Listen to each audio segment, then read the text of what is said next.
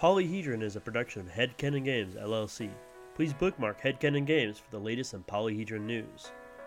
Polyhedron is sponsored by listeners like yourself. If you'd like to become a patron of Polyhedron, please go to patreon.com/polyhedron. Now, on with your show.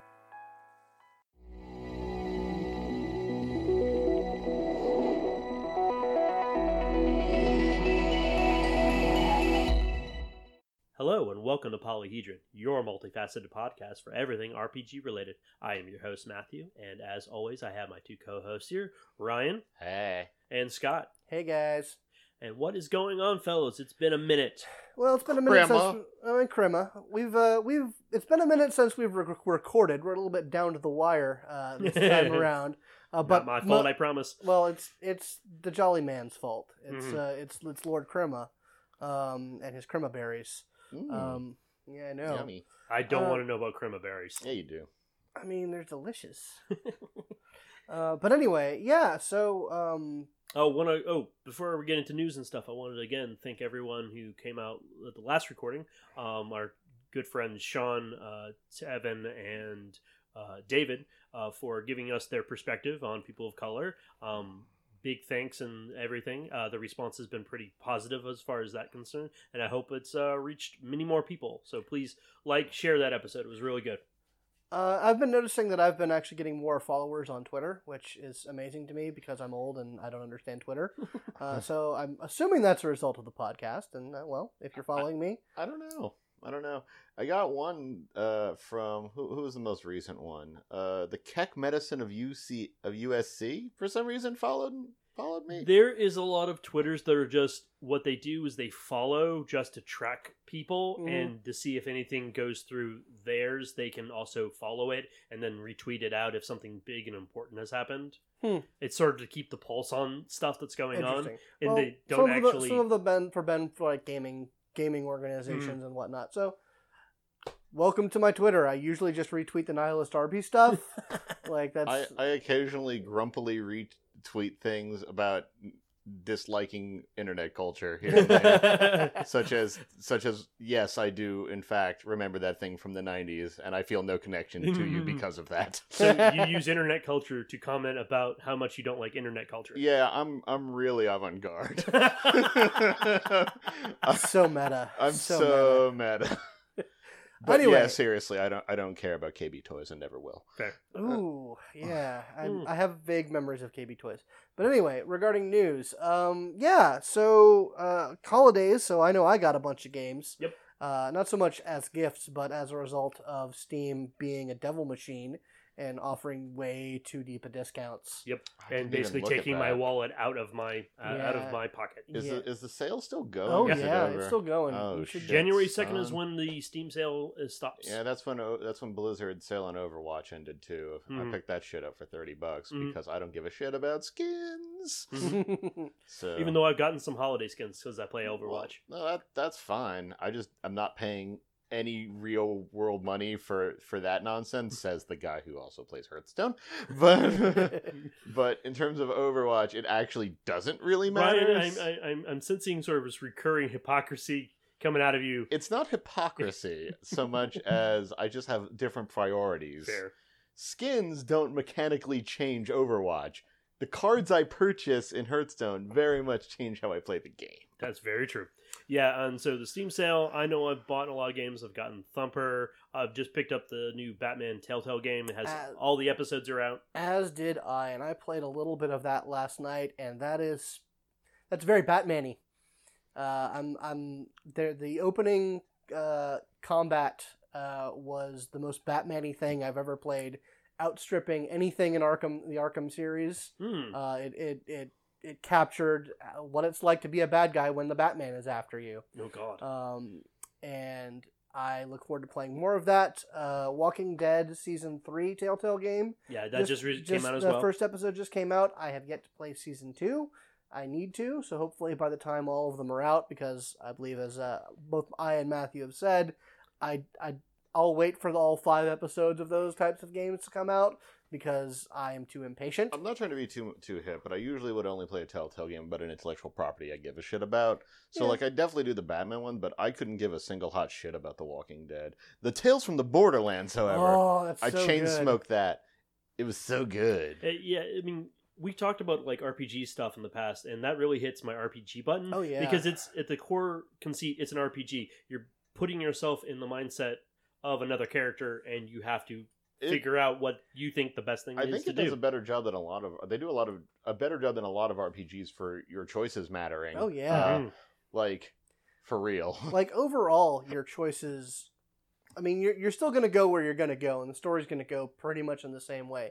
But there are substantive differences based on what you do, who you kill, who you let die. Mm. As far as properties, I am not super into The Walking Dead. But The Walking Dead Season 1 was really damn good. Yes. It successfully got me to a point through, not cheap methods of being, 100% being okay with letting some guy die. Mm-hmm. Because there's a point in that game where you can choose to let somebody die, and this person is the definition of a fuck-up who gets other people killed. He's not a bad person, but he is a liability. Yeah, desperate time calls for desperate measures. And for a game to, tweak your morality in that, to put you in a situation where you really can just, without losing too much sleep over it, that's good, some good character work. And speaking of that, I actually have a memory of The Walking Dead Season 1 that really got me, made me realize and wake up of how important your decisions were. Is there's a point where you have an argument with someone and you're outside your RV, and depending on your choices, one of your other guys, the NPCs, shoots the dude in the face. Mm-hmm. He is dead and he's gone. You're like, I didn't mean for that to happen, but it doesn't matter. You said those things, mm-hmm. which put 2 and 2 together in this guy's mind, and he pulled out his gun and fired, and that was it. End of story. And I was like, wow, okay, need to think a little bit more clearly about where I'm going to go from here. Yep, and most of the Telltale games are of that caliber. Mm-hmm. Wolf Among Us was really good. Mm-hmm. The Walking Dead was good. Wolf Among Us was a Telltale game? Yeah. Yes. No, all right. Yeah, that's all of them have that similar format and style. I've heard that the Game of Thrones game wasn't all that great, mm-hmm. Just because it's pretty derivative of the plot of the first book. Mm-hmm. And, well, we all know how that goes. Yep. But the Batman one is looking to be very good.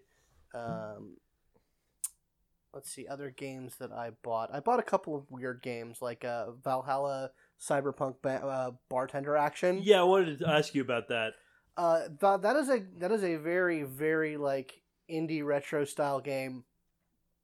That's it's set in a very cyberpunk setting, and the only decisions you can make, the only way you can affect the gameplay is by serving drinks. Okay, so that is the game where you have to learn what people like and make them drinks. Yeah, you have to make them drinks and maybe give them not the drinks they want. Maybe choose how much alcohol you pour in the thing, and that's what dictates how the story goes. Interesting. There's no dialogue choices. There's no action choices. The only mechanic is mixing and serving drinks. Neat. That one I may have to take a moment and I started playing it. It's interesting. It's a lot of reading. Okay. Especially up front, it's 10 minutes of reading before I can start playing the game. Kind of annoyed me. Oh, I don't like that. Yeah, but I'll give it some more chance. It was super cheap because Steam sale. Yep. But yeah, so if you're listening to this before that goes off and you have a lot of money, because don't let it fool you. Yep.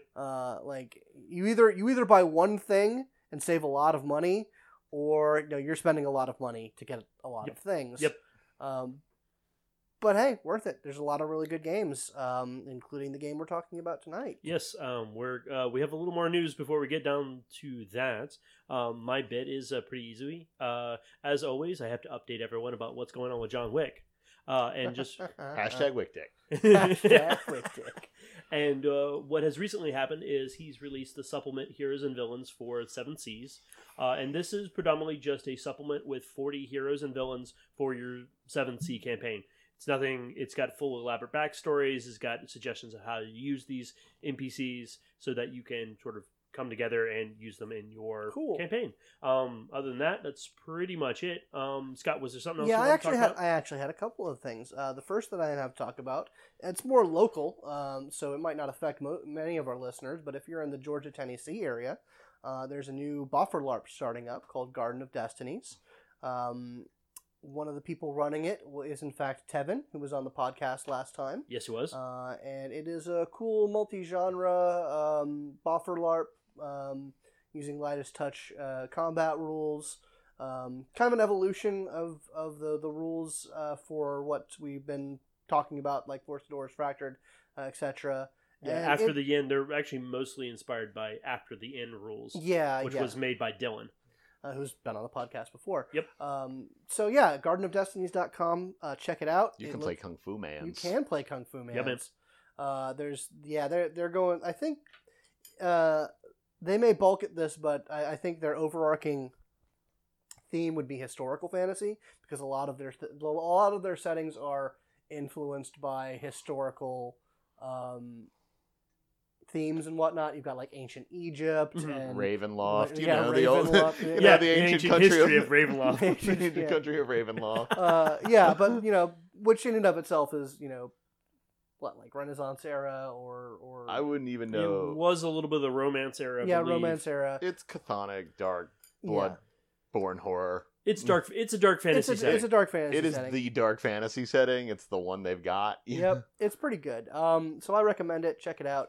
The other thing that I have mentioned in LARP news, about 2 hours before I came over to Matthew's to record today, I saw that White Wolf had posted the trailer for the Convention of Thorns LARP, which is the Nordic-style vampire LARP that is... They play it in a damn castle. In Poland. So there's no way in hell that any of us will ever attend anything like that. It's $2,500 or some crazy nonsense. It's crazy bullshit. But you have to pay a price for authenticity, and this is authentic as you're going to get. I'll tell you what, I'll pay extra money to have my taco made by a real Korean person, but I really don't need the castle. Honestly, I can imagine the castle. I don't know. Seeing what I'm seeing, where they're going to be playing. I don't know. That may be fucking once in a lifetime. Yeah, that's a once in a lifetime thing. They've already run one session, which is where a lot of that footage came from. And I believe next year in October, they are going to be running another session in the same castle. Well, I have to say, you better get good before you get there, because if I would be fucking upset if I don't know, I went and paid $3,000, flew to the castle, put the crazy clothes on, and got I don't know, had a bad game. I wouldn't. I know it's still a vacation at a castle, but it's still a game in which other people exist, so they can fuck you, and and you might have a bad time. And you are playing vampire. You're playing vampire, so you can have a bad time. You can have a bad time, but I think they've really minimized the percentage on that, because the way they've got things set up. By the way, that ridiculous sum that includes lodging and food. You don't sleep in the castle. But you sleep in a nearby hotel, and that is included in the price. There's a lot included in that price. But they play during the evenings and the night times, but they have something called day play, which is workshops and working out downtime stuff. That's cool. How long is it? It's 4 nights, 3 nights. I think it's 3 or 4 nights. That's a good investment, actually. That's not too bad. Well, It's a Dragon Con. It's a Dragon Con. One unit of Dragon Con. Yeah, it's skip Dragon Con for 2 years and go to this instead. That's about right. That's the kind of thing we're talking about. So it looks really cool. I would check out the trailer just to become really jealous. Which I have. I really and truly hope that they will bring some of that over here, and specifically to Atlanta. Because as much as I appreciate their Nordic stylings, White Wolf started here in Atlanta, and I would love to see some love thrown our way, because, you know, the thing they're doing came from our backyard. Yeah, and it could be done. I mean, there is because Georgia is becoming the new Hollywood. There's a lot of theatrical companies running around. It is possible to make connections with this company, find people who love it and are willing to volunteer or minimize their prices to help them make something really interesting. I'd love to do something like, if they could do something down south, like South Georgia, you get an actual old... Don't say plantation. Don't say plantation. Civil War era Southern estate. There you go. That would be great and very entertaining, from my mind, because that would be a way you... Because, I mean, if you're in Europe and you're doing that sort of style of Dark Ages vampire, that would be interesting, because that's sort of our... Not Dark Ages, but that's a point in history people in Georgia can relate to and sort of sink into. So I don't know. There's a lot of bear traps in that. I don't know if I'd want to get into that. Yeah, there's certain other LARPs that we're not going to name that aren't very sensitive about that sort of thing. So yeah, that's fine. I mean, here's the long haul and short of it. History is terrible. Yes. Human beings are, despite everything you think, we are as good as we have gotten, as has been up until now. American history is awful, and trying to relive any part of that with any sensitivity whatsoever, basically impossible. I mean, well, that's not just American history. That's all history. World history. So you can't sugarcoat, just because you're playing Dark Ages in Poland in a castle.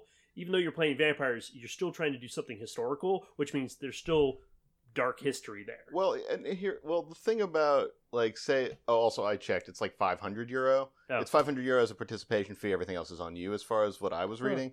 But anyway, for those guys, they're sequestered in a castle. Also, Vampire Society doesn't care what color your skin is. Yep. They more care. Actually, I bet in Convention of Thorns, it's just ugh, German or something like that. The German Nosferatu. Well, Germany probably wasn't a thing during the Convention of Thorns. Actually, it was probably a bunch of principalities. Anyway, Italian Nosferatu. Oh. yeah. Venetian sewer rat or whatever. And at that point, it's just nationalist bullshit. But anyway, it looks really goddamn good. I really wish that something like that would make it over to this side of things, specifically to the south. Yeah, we have production companies here. We have sets. I mean, that might be something to start thinking about. There's big houses around here. There's lots. You can rent them out. It's just gonna. Here's the thing. It's all about money, right? To find the really good locations, you need to spend money and people willing to invest money to do it. Yeah, I'm going to start the hamster wheel thinking on that one. Well, yeah, and I feel like if, the cam can take over a hotel for a weekend and have everyone in character all the time and do a really big convention thing, I feel like someone can take that the step further if they want to. Yeah, they can. Salon's not even my thing, but I always like seeing, people go ham on their LARPing. I mean, when I was younger, I did one of these big cam conventions, and I never felt more like I was part of a cult or a cabal, a secret organization, than I did when I was in the main hall for the main not the Primitive meeting, the Justicar meeting, because the Justicars were addressing everyone, and that's a room full of 700 people role playing. So you basically had 700 vampires all in one room talking to their eldest of elders. Man, you really gotta hope someone doesn't decide to get cheeky with napalm at that particular moment. So they did a ritual and they cracked a bone and basically said, hey, everyone, no domination works in here, no vicissitude works in here, everything shut off. Oh, your disciplines are off. Almost all the disciplines were off, and everyone, and then the Ventru had a conniption fit because one of the elders that was in one of the front rows was currently inside dominating his ghoul. Oh, no. So he wasn't physically there. Oh. So now it's just the ghoul. In this room, in front of Justicars. That's no. Yeah, that's a problem. That's... But anyway, I was making a dumb face for that noise. Yeah. Just picture that. It's easy. But regardless, I think that sums up the news. Actually, that was a very interesting conversation. I think we may have to extend out later. Mm-hmm. But for this episode, we're gonna actually, since we were talking about video games, let's talk about a game that came out a couple years ago called Dishonored. This is by Arcane Studios, and it's fantastic. It's really good. That's a tasty game. Yeah, I mean, we talked about Deus Ex a while back, and this is kind of the other side of that. It's a very similar style, very stealth action, but it's boogie. It's a spoopy version. Yep, it's real spoopy. I mean, the general gist is you're basically in a fantastical Lovecraftian, Edwardian fictional country. It's called Whalepunk, I'll have you know, because everything's powered on whale. Enchanted whale oil. Enchanted whale. Yeah, whale oil. Yeah, it's Whalepunk. Yeah, it's you play a guy named Punk. You play a guy named Corvo, who's a bodyguard and trained also as an assassin. And your empress that you were guarding gets assassinated in front of you, who's also your lover, and you are in jail and basically arrested for her murder, which you didn't commit, obviously. You know, they basically make it pretty clear what's going on in the first 5 minutes, that you're just, it's like, we're framing you, you suck. Yep. But then you get contacted by this otherworldly being called the Outsider, who offers you power and freedom and the chance for revenge, because he's bored. He's very much Nyarlathotep. Like, he is the creeping chaos, wears 1,000 faces, really bored, really likes messing with humans. Yeah, he likes seeing what humans do when he gives them power. He likes to see what happens, because he's like, oh, Corvo, you could be one of the good ones, or you could be one of the really bad ones. I don't know yet. Yeah, we'll see. And he has no real opinion either way. Like, he just wants to see what happens. Mm-hmm. He's one of the most interesting antagonists in the classical sense. We talked about this in another podcast. He just inspires change, and really doesn't have much of an agenda otherwise. And it's a really, really interesting way, because from that point on, you do have a lot of freedom, because the game and the mechanics and the setting and the level design is very conducive to you solving problems any damn way you kind of want to. There's one or two things in there where it's just like, you fuck up once you're fucking dead. Yeah. There's a few of those, but other than that, it's very free form. Well, that's the thing, is if you want to be a rampaging killboner monster, you can be. Then those situations are farther and fewer between, because you can just go on a kill spree, and it's very easy to kill your way out of problems. But if you're trying to be more stealthy, or even if you're trying to be humane and not kill people, either by avoiding them or knocking them out or incapacitating them in other ways, then if you fuck up a stealth path, then you're in the middle of a bunch of guards, and while you could murder yourself out of them, you don't have to. They didn't deserve that. Do they deserve that? Some of them, some of them definitely deserve that. And it's a lot of subtext in through the adventures of understanding that in Dunwall, which is the main city that you're running around in, England. Yeah. Everyone's got a stain on them.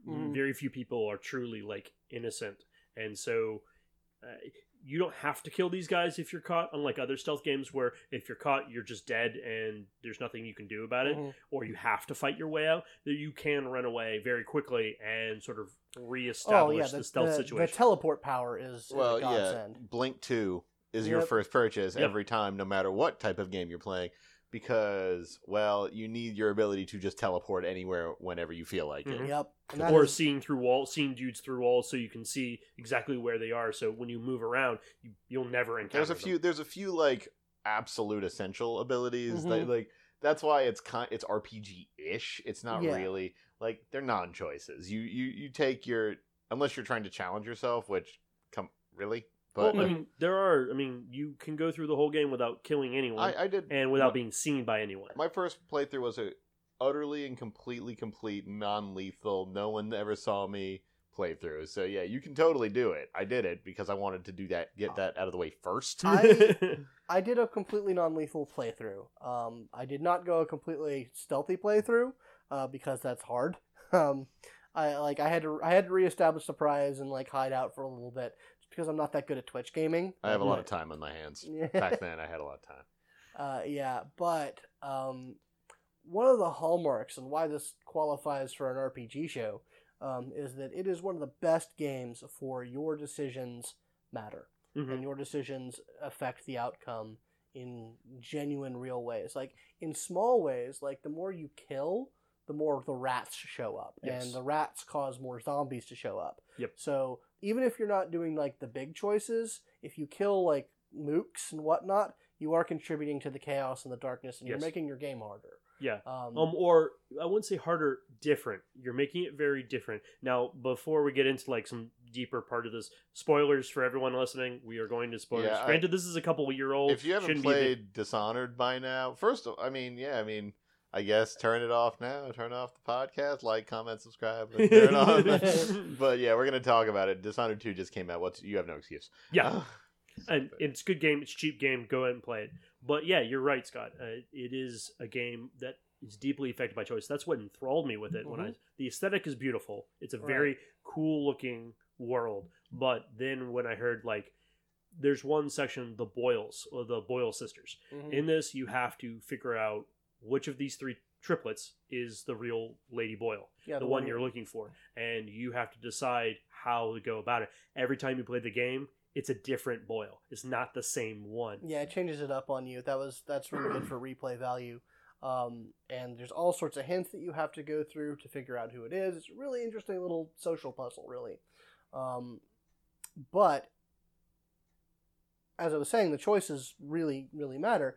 And there are a couple of really big choices. And that's generally each level has someone that you're trying to get to. Mm-hmm. Either to kill them or to incapacitate them. Or ruin them. Or to ruin them, or in some way get to them such that you can get to your eventual big target, which is the person who arranged for the murder of your queen lover. Also, to potentially save your daughter. And to say, your daughter has been kidnapped, and you actually rescue her fairly early on. You do, but she gets captured again because remember at the end you have the choice of letting her fall or not. Yeah, that's true. What kind of monster are you? But the major thrust of the game, the biggest high chaos, low chaos ending is determined by whether or not you kill your targets or you deal with them in another way. Yeah, I never figured out what the exact numbers were or the values. I just kind of went one way or all the other, so I just never really figured out what the tipping point was. Well, that's the thing is that, as you're the things change dramatically, and not just the ending. The entire feel and mood of the game changes. The game, as you kill more of your main targets, there are more rats, there are more zombies, aka weepers they call them. There are more. Everything's grittier and bloodier. Things are more vicious. But if you do the other way, things don't get as dark, and it's still shitty because it's turn of the century England. It's still filthy. Let's not oversell it. I think one of the most telling ones is, like I said, you rescue your daughter. Your charge, your ward. She's your daughter. Yep. Super duper. Yeah. They don't ever really come out and say it. At least not in Dishonored. The first one, but you can pick it up on it. You rescue her fairly early on, and she is in your hideout with your co-conspirators, who do eventually betray you no matter what you do. Yep. But one of the most telling things is if you start killing people, she changes. Mm-hmm. She picks up on the fact that you're a murderous son of a bitch. I think she starts making different drawings. Yeah, she makes different drawings and She basically becomes evil. And your buddy who transports you around Dunwall on a boat, actually, the more you kill people, the more upset he gets at you. Because he's a genuinely good dude who believes in the cause and believes that Emily will be a good empress one day. Mm-hmm. And he's at the very last thing, he's you're a son of a bitch. I'm going to let them know that you're coming. And he shoots a flare. I will point out, I read I always have subtitles on because voice acting isn't always that great. I read the sentence. I read very fast. Yeah. So I read the sentence before any of it ever happened. So I turn around and put a crossbow bolt in the guy's face before he ever had a chance. Still goes off. You can't stop him from firing that flare. Oh, I tried. Yeah, I did too. I was all like, nope. Sorry, man. But he gets it off. He gets it off because he's... But that's what's really cool. And even at the ending, if you go high chaos, which means you've murdered a lot of people, even the Outsider, correct? No, you don't kill... No. The Outsider. The Outsider makes comments about your actions and going, I was not expecting that, but good on you. Yeah. Way to get it done. Way to get the job done. Well, it's things like, even depending, no matter what you do, the Outsider is always pleased with you because you do interesting things, because you're an interesting person. I think one of my favorite lines about the Outsider is one of your targets is this like high scientist guy, Sokolov, and he is obsessed with trying to get the Outsider's attention because this is a thing that happens like in historical record. People get the attention of the Outsider and get powers from him on a somewhat regular basis, and it's there are ways to contact and commune with him. Actually, no, there aren't ways. That's the biggest. No, thing. You just have to be interested. Yeah, exactly. He. The Outsider makes a comment regarding this guy. He's like, if he really wanted to meet me, he should try being more interesting.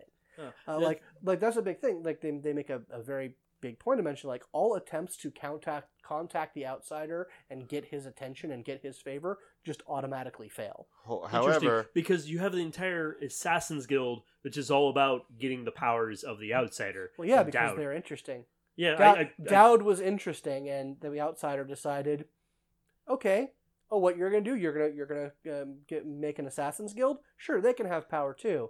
But they're all going to pay for it. Yeah, I know. It's just interesting because of the perspective of what the Outsider represents. Because in this world, besides the high technology based on this enchanted veil... Who was given by the Outsider. Yeah. All technology in that world is given by the Outsider. Your scientist friend, who's on your team, he talks about it. All that stuff came to him in dreams from the Outsider. Yep.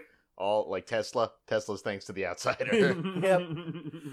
And so it creates, going back to what we were saying about choices, and if you're not bloody... things get better, and then Emily is a better person and a much more stable person.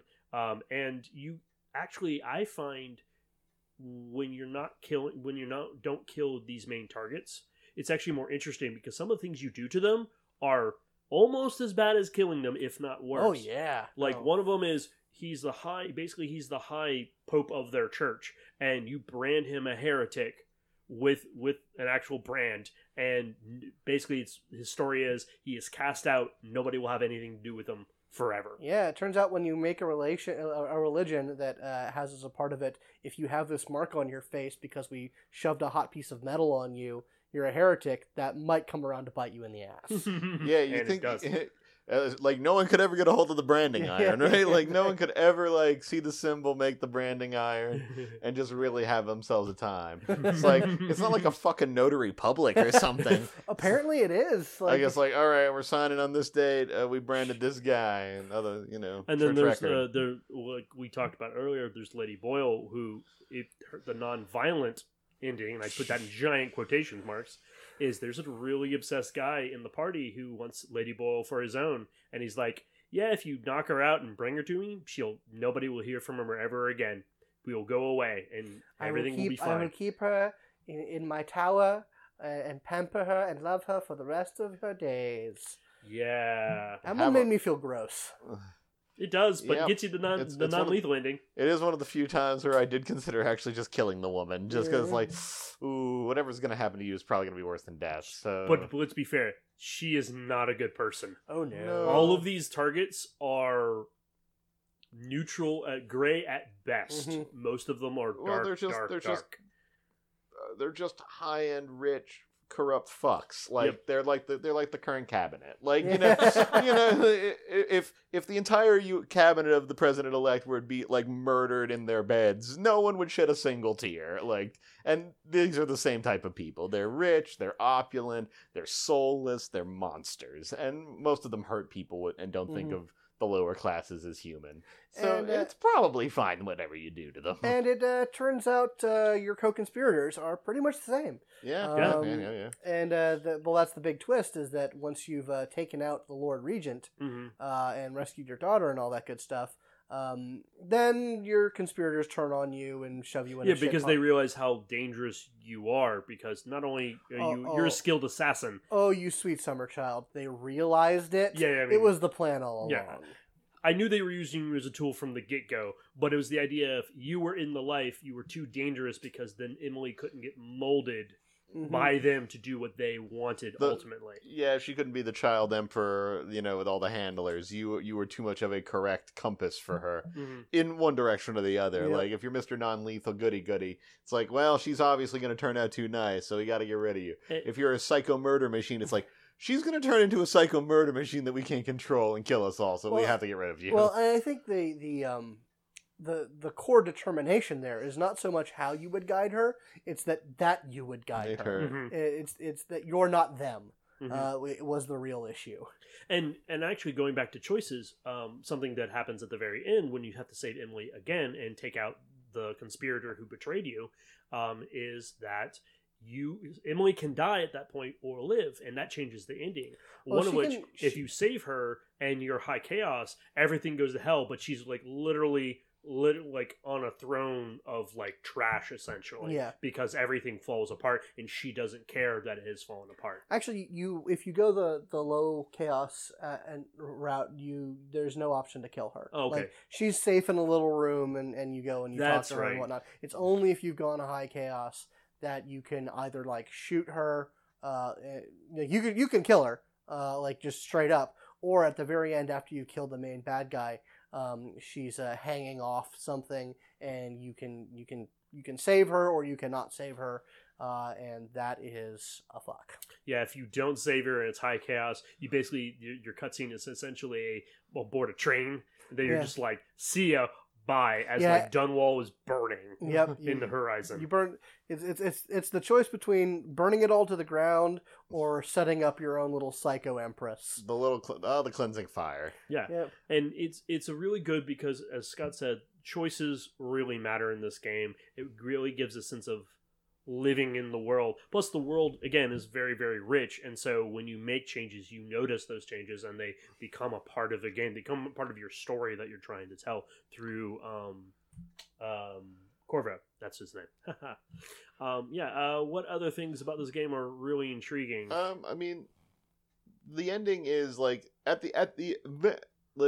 it all leads up to a final level, and it's like you get the low chaos one or the high chaos one. We will point that. Like, yes, there is like little bits and pieces here and there, and it's like a little dark, and there's another corpse there, more weepers and stuff, but at the end of the day it's what level you play last, like, and that's the low chaos one a little easier to deal with because they're not militarized.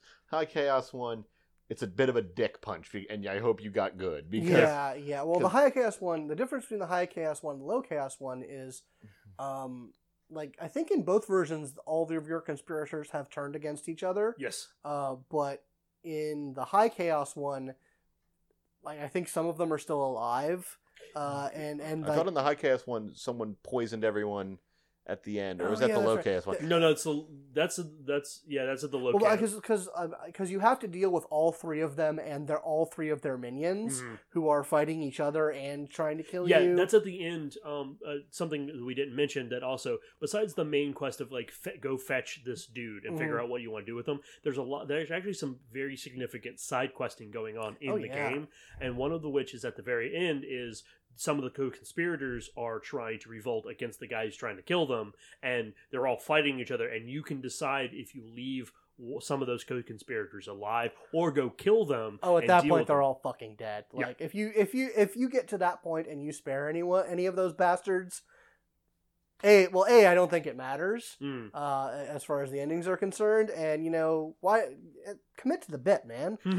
The one level I actually that was like probably the nastiest, like hard, honestly harder than the last level, was retaking your little your hideout. Oh yeah, after you've been betrayed, because that was so hard. It was so vicious. Because there's dudes everywhere, and like.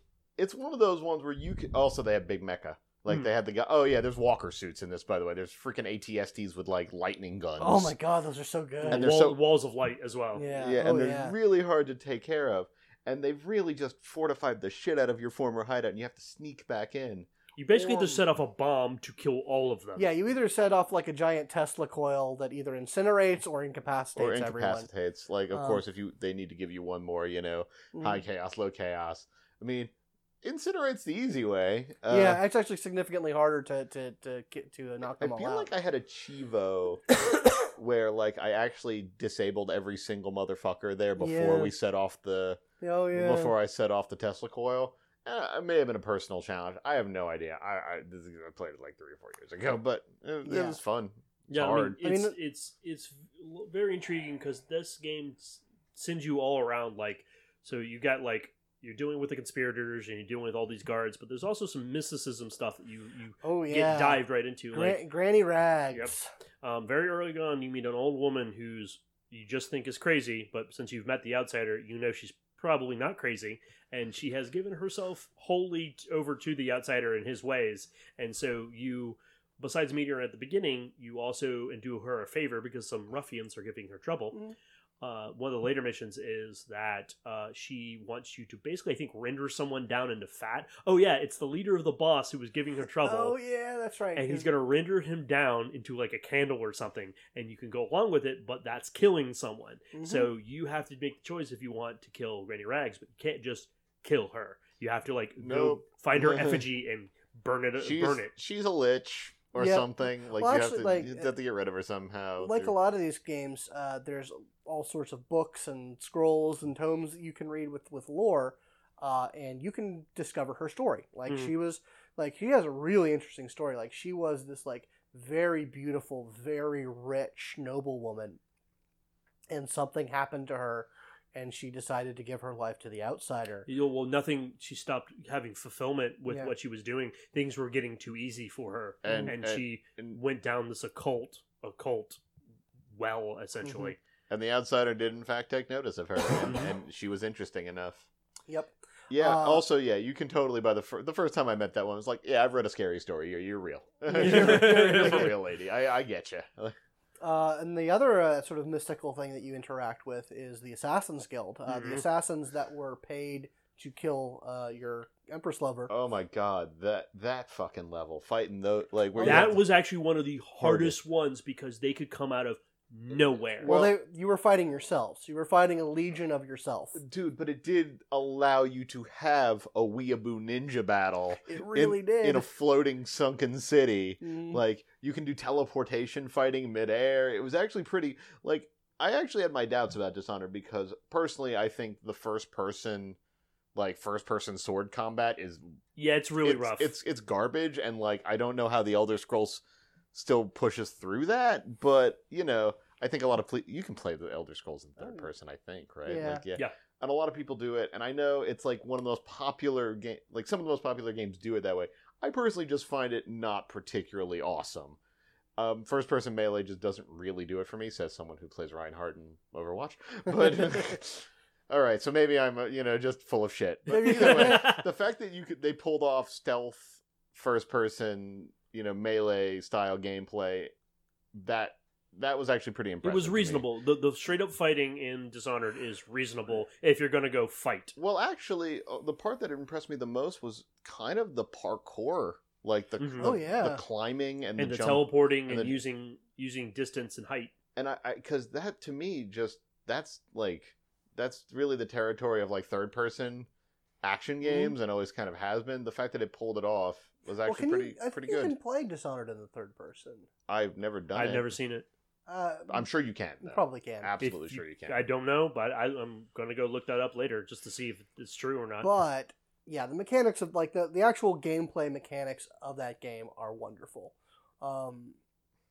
Just really good stealth action, really just the options that you have. Yeah, and also, like, going back to what you're talking about with, that's his guy's name, the lead is Daud. He also has a mark of the Outsider because he met him a while back. And his story is super interesting because he actually goes into DLC of you play Daud. later. Mm-hmm. Because if you do not kill him, if you let him live, he goes off on his own quest to go do something. I don't know exactly what it is, but you get to play Daud because he has a lot of the same powers you do. So, speaking of using... I mean, okay, this is kind of a weird segue, but like, oh, you're Daud now. That's fine. All these mechanics work fine for you. It's all the same, so don't worry about it. We don't have to think too much about how to make this story happen. Am I the only one who thought, like, I don't know, like, Assassin's Creed could have really, if they wanted to do something weird and different, could have used something very similar to Dishonored to... Because, okay, so around Assassin's Creed 4, they did this thing. It's like, oh, you're outside the Animus, and you're walking around and doing stuff, and you're a crazy assassin. Wouldn't it have been cool if, you know, you actually got to go be an assassin in the outside world? Oh, yeah. And they just used... It's like half Assassin's Creed, half Dishonored. Like, yeah, you're actually going to be an assassin somewhere in, like, mm-hmm, present day. Yeah, I thought that's where the stories were going, was because as you're reliving those memories in Assassin's Creed, it was teaching you how to be an assassin, a really, really good one. I don't... Okay, so I haven't played, like, the last 3 or 4 mm-hmm Assassin's Creed games. 4 was the last one I played, which, weird to say, we're on, like, what, 12 of them now? They're so far off from the original storyline, it's not even funny. But... Like, I don't think they ever really, like, no, you're a guy in the modern day and you're an assassin. There, from what I've heard, there are larger sections as the games go on with the main story where you are doing stuff, but it never gets to the realm of, yeah, you're actually an assassin now doing assassin things. There was a part where you got to be Desmond, mm-hmm, with a hidden blade, being an assassin in the modern day. Like, that did happen, but it wasn't really, like... You know, the main focus. It wasn't the main focus. And I guess it's always been like, go live through this old story. And it's mm-hmm like, I don't know. I think they could have made the series more interesting if they had sort of, I don't know, just completely stolen Dishonored's engine for this. Yeah, I never really got into Assassin's Creed games. I think I played a little bit of the first one. Dishonored did everything that Assassin's Creed did better. Yeah, we're kind of like, we love our fantasy and our mysticism and our Lovecraft. Yeah. So this world, like, immediately hooked me. It was more interesting. Oh yeah, you're back from the Middle Ages or all that. I'm like, that's fine. No, this is far more interesting because they literally have whale leviathans. Like, the whales have enchanted flesh. There are carvings and runes on them, and humans hunt them like old school whalers and extract their meat and their flesh and their oil so that they can run their empire. Daddy does like Lovecraft. Yeah, and I love the idea of it's mystical technology, even though they don't see it as mystical in the way we see it as mystical. If the common people realized where their tech came from, there'd be a mass revolution. Yeah. Because the church, of which we mentioned had the branding iron religion, is all against the outsider. Like, yep, he is the devil. No, he's the main antagonist. And yet the entire society is based off his technology. Even to the point that they develop technology that's anti-outsider powers. Like, mm-hmm, there are these guys with music boxes, and if they start playing, right, you can't use your powers. I completely forgot about those guys. Yeah, those guys were a pain in the ass because there's a couple that you're going through, and there's like 3 or 4 of them in one big area, mm-hmm, and so you have to, like, sneak up old school, take them out before you can start using your powers to get everywhere else. Yeah, that was crazy. Woo! I did my fair share of strangling. Mm-hmm. Yep. Chokeslam simulation. I mean, I will... that's just ASX. Yeah. Chokeslam simulator. But I will say that I found out, like, I've completely beaten Dishonored all the way through one good time before I knew that when you can... When you fire a crossbow or you do a cool thing, occasionally you get the kill cam. Yeah. I never get the kill cam in my first playthrough because I never killed anybody. Yeah. But the first time I jumped down in those sewers and fired that crossbow into the dude and it followed the bolt all the way to his throat, I was just like, this game does that. Yeah. Awesome. You can get special, like, melee maneuvers if you get your certain power and you upgrade it. You can basically get your adrenaline up, and then if you execute a move right, you do this, like, multiple kill combo of, like, five dies in a row all at once. Actually, I did the non-lethal version at the beginning. I tried to kill as few people as possible, so I didn't get a lot of that. But I will say, when I did my second playthrough, when it was high chaos and I just killed motherfuckers, goddamn, there's one power that's super satisfying. The churn people to ash power. Oh, yeah. Oh, my God. Because I'd be like on the Daud assassin fights where you can see dudes from all the way. If you have a an upgraded bow and you snipe one dude, they're just walking along. They get hit with an arrow and suddenly they don't exist anymore. Oh, yeah. That makes the stealth, like, it's weird that, like, the super stealthy option is that turn people to ash when they die thing. Yep. And that makes stealthing so much easier because this is a game where, like, the AI is good enough that they patrol. It's a sliding scale, too. Yeah. Like, it's like they have different levels of cognition depending on what they are, who they are and what they're doing. If they see a body, they're going to notice it. Yep. And they're going to raise a stink. So sometimes you just got to either hide them, dump them off the edge, or if put them in a dumpster. Put them in a dumpster or let the rats eat them. Yeah. Mm-hmm. My favorite power was possession, personally. Second tier possession. Because my favorite thing to do was... That actually made the non-lethal playthrough weirdly way easier because you run up... You just target a dude, you take his body over completely. You walk him somewhere safe. Like, you go to the bathroom, you hop out directly behind him. He throws up every time. Him out. And then you just take him out. And that's how I cleared, That was really useful. It was a, has anyone seen Dan lately? It's sort of situation. I think he's not feeling well. I think he's in the bathroom. I heard him puking. I think, Yeah, that's real good. And that's also another thing we didn't say. Besides just the choice of lethal, non-lethal, how you interpret that is up to you. There are many powers that support both of those, like, avenues of attack, essentially. Possession, using rats to get around and humans to get around, no one notices you, rather than physically stealthing your way through Stealth is your only option if you want non-lethal. Yeah. Like, you can't, there's really no way to finagle, like, getting into a sword fight with the dude and then suddenly, like, gun checking him and knocking him unconscious. A little point to that, and we're not going to go into anything that I've started playing Dishonored 2, but they actually address that. There's a way that if you parry... if you parry an attack, you can grab the dude and start choking him out in mid-combat. Oh, nice. That's awesome. Because that was always the thing. It's like, oh, I would like the option to get some of the sword fighty stuff in there, but honestly, in Dishonored 1, they didn't really. Maybe that existed in Dishonored 1. I don't know. Not that I remember. Okay, because. Yeah, when I was doing that, I'm just like, well, I can either... This is one of the the newer mechanics that I've seen, is that it lets you actually take a dude out in the middle of combat. Also, I think that most of the equipment... If you're doing, like, the super non-lethal run, ultra non-lethal run, most equipment doesn't matter at that point. Mm-hmm. Most of the equipment they offer is to raise your lethality. And you don't want that. And you really don't want that. Oh, we should probably talk about how you get more powers. We haven't talked about the heart. Oh, the heart, yeah. One last thing about equipment. Except the one piece of equipment that helps you with stealth missions is the instantaneous sleep darts. Yeah, those were like that's the only thing you need. Dude just immediately goes out. Well, and they are of course the most rare ammo item. Like you get 3 of them in a level or something. Exactly. Like, well, crossbow bolts and shit is just laying the fuck around. But those sleep darts, man, whoo. Well, there's a crafting system too, where you but you could only do it at the essentially at the beginning of the mission before you're going to go. You're so like, how much you're going to take with you? Every little bit you gets if you're doing it on lethal gets thrown into those sleep darts. You want as many as you can, so you just like sleep. And, all right, this made my job. And trigger discipline and leading your shots, and because every one of those is precious. Now back to the other piece of equipment that the Outsider gets, because he gives you more than just powers. He gives you something very peculiar, which is literally looks like a human, physical, atomically correct heart with some weird gears and mechanisms that are bedded in it. It's a nice little clockwork heart for you. Yeah, and it whispers to you secrets in a feminine voice. And the voice actress who did it is very obviously the voice of the Empress. You can make any assumption you like there. Exactly. But there's a cool mechanic when you bring the heart out, which you cannot have a weapon out and a heart out at the same time. Or a power out at the same time.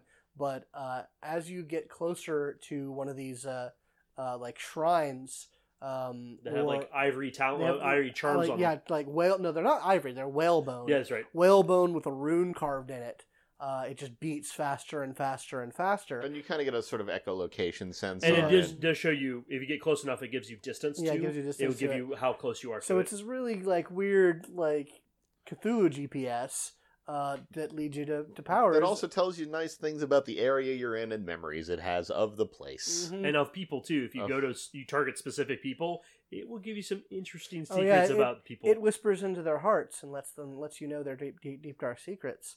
And some of them, like we said, everyone has a stain in this world. Like, there's no clean hands pretty much anywhere. Like, maybe a child. Maybe you can target a child and get her destiny is one of blood and torture.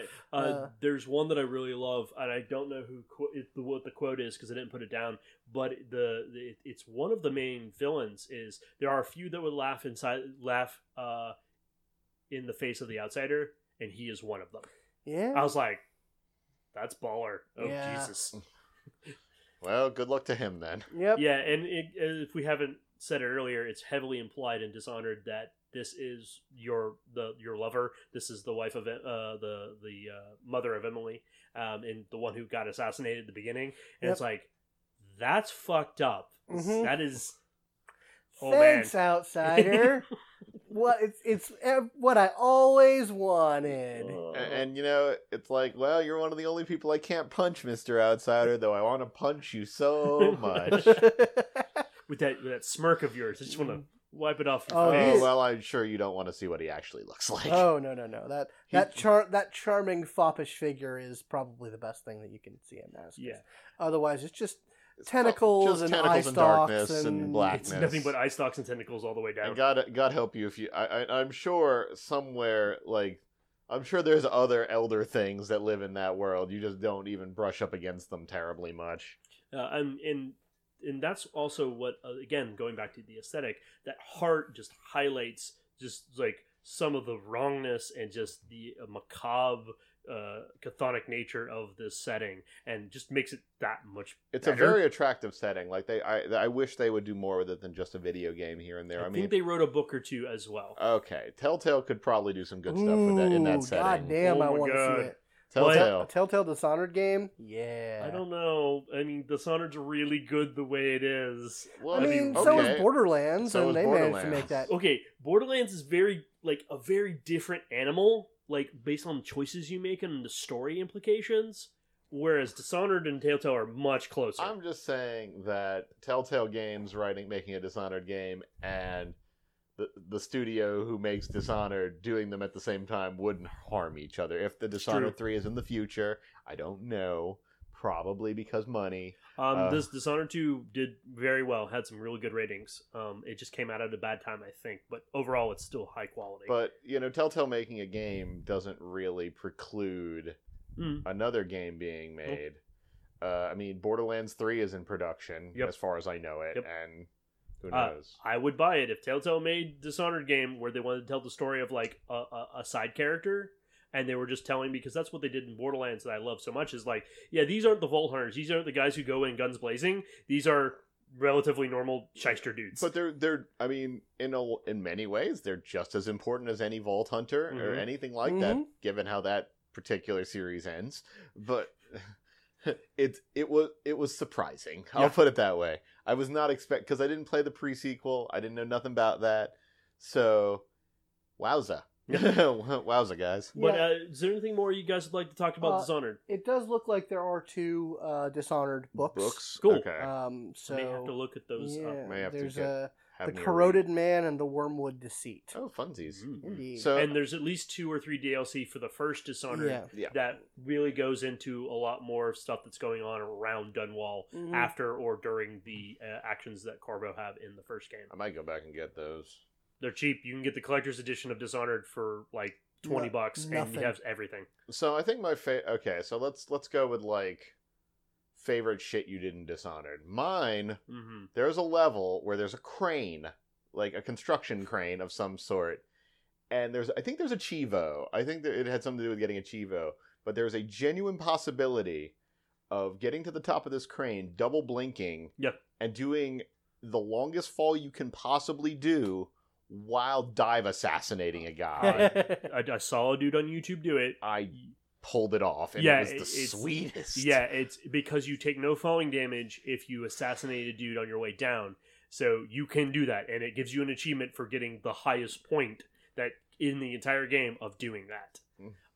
Craziest thing I think I did, or the craziest thing I think in the game that I thought, the Boyle stuff was probably, I think, the most memorable, just because of the nature of the party. And you and that was the one time where you could be openly stealthy, because you got to remember, Corvo wears a mask, and this is a masquerade ball, which means you can walk around. Nobody knows what you look like. Don't they comment upon it as if you're just being a little shit starter by wearing the Corvo mask? Yeah. I think they think you're wearing a Corvo. You can sign your name. Yeah, that's right. In the book.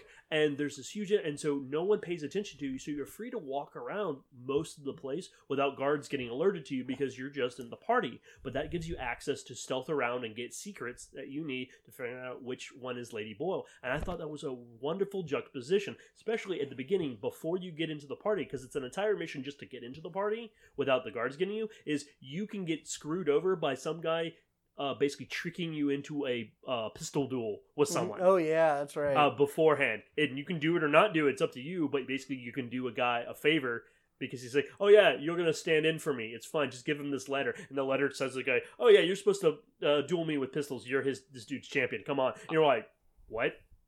I don't know how you guys did it, but I certainly just stopped time. I certainly stopped time when he fired at me and was just like, "Whoop." And it just stepped aside, and then I killed him. Yeah, that's one way you can do it.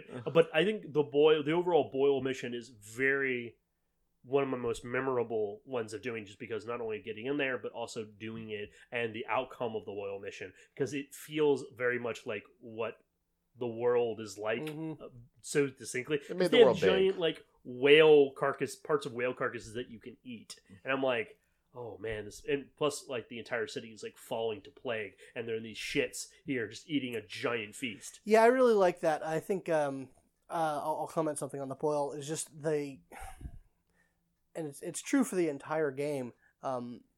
How you get into the party is like the first half of the level, and there are so many ways to do it. Like there's almost like an entire city block or like district. And like half of it's like plague-ridden, the other half is this opulent estate, and there's just so many different ways to get in.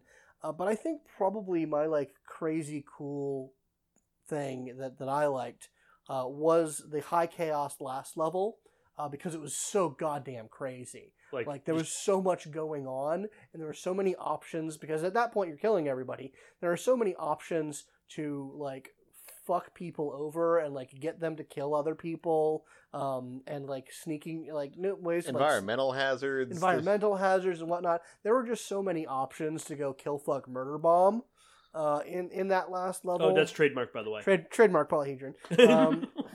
But yeah, I think that was probably one of my craziest things. But I actually also have to agree with you, Matt. The Boyle party probably was like the highlight. I think it really does like showcase like, here's Dishonored. Like, yeah, if you wanted to, like, if you were to let, like, maybe don't let someone play the first level. If you want to be like, what's Dishonored? Well, okay, this is Dishonored. Play the Boyle mission, because it's relatively early in the overall game. It's in the first half. Actually, I think I remember reading articles about Dishonored before it came out, and that was the level they talked about. Yes. That was, like, one of the, like, levels that they demoed out. Yep. It was. Because it was just, it showcased, you can do this any which way you goddamn want. And that's really something we haven't really said, when we alluded to, is level design. The level design in this game is nearly flawless, just because they're constantly coming up with a new, maybe giving you like a dozen different routes of solving an issue that you have. And that's, if you're creative, because they don't generally spell out what to do. That's no small thing either. No. Just anyone who's designed a role-playing game in any genre, in any way, knows that level design, designing the space which the character has to move through to get to their objective, is no small thing. Like, especially if you're going for the route where they actually have choices on how they go about doing it. Like, there was no one way to do that level that was like, well, this one takes you 3 minutes, whereas this one takes you, 30 or an hour. Like, it was all like, no, there was still some... You still have to, like, work it. Yeah, there's a lot to do. There's a lot involved in that. And it's true for all the levels. So yeah, no, it's just a really good game. A+++ would play again. Yeah, absolutely. Yep, absolutely. If you've never played this game and it gives. We have a ringing endorsement. I think any game that we're going to go into in depth is going to get a ringing endorsement. I'm having plans. I think I'm going to find one or two games that we completely just dismantle. Oh, please let me be angry at a game because I really take pleasure in shitting on things that people love. Fine. Me and Ryan will get together. We'll concoct something wonderful in the next couple episodes. You know, if we really want to make some people mad, we could shit all over Mass Effect. I've never played it. That's the problem. I've played the first two, and I do have my thoughts on that game. I mean, Mass Effect 3 is just like, we'll save that for later. But let's just say I'll make a lot of Marcus Phoenix and Gears of War references in that particular. But if actually that segues nicely into if you have any suggestions for a game you'd love us to shit on, go to polyhedronpodcast@gmail.com. Oh my goodness, please! I beg you. Send us a game that is not super awesome or is just kind of okay, and let me just go to town on it. Because I just love doing it. Because obviously we're going to talk about the things we really like. Like we did D&D, really like D&D. We love Dishonored. We're going to talk. We talked about Undertale, Dishonored. And we talked about Bloodlines. And, Bloodlines. Bloodlines. And so it's one of those things of we really do need to find something or a game we disagree on, something that we're like. Yeah, this is a good game, but there are bad things to it as well. Sure. Something we can dissect. Even middle roading. I generally don't like doing middle road arguments, but for video games, you can definitely do goods and bads. We can talk about Skyrim or whatnot. Oh yeah, you can talk about Skyrim. Oh Jesus, that'll take me like 4 hours. What about unmodded Skyrim? There's one. That's important. No. We have to have the Macho Man Randy Savage Skyrim mod on there. Well, that's a different animal altogether.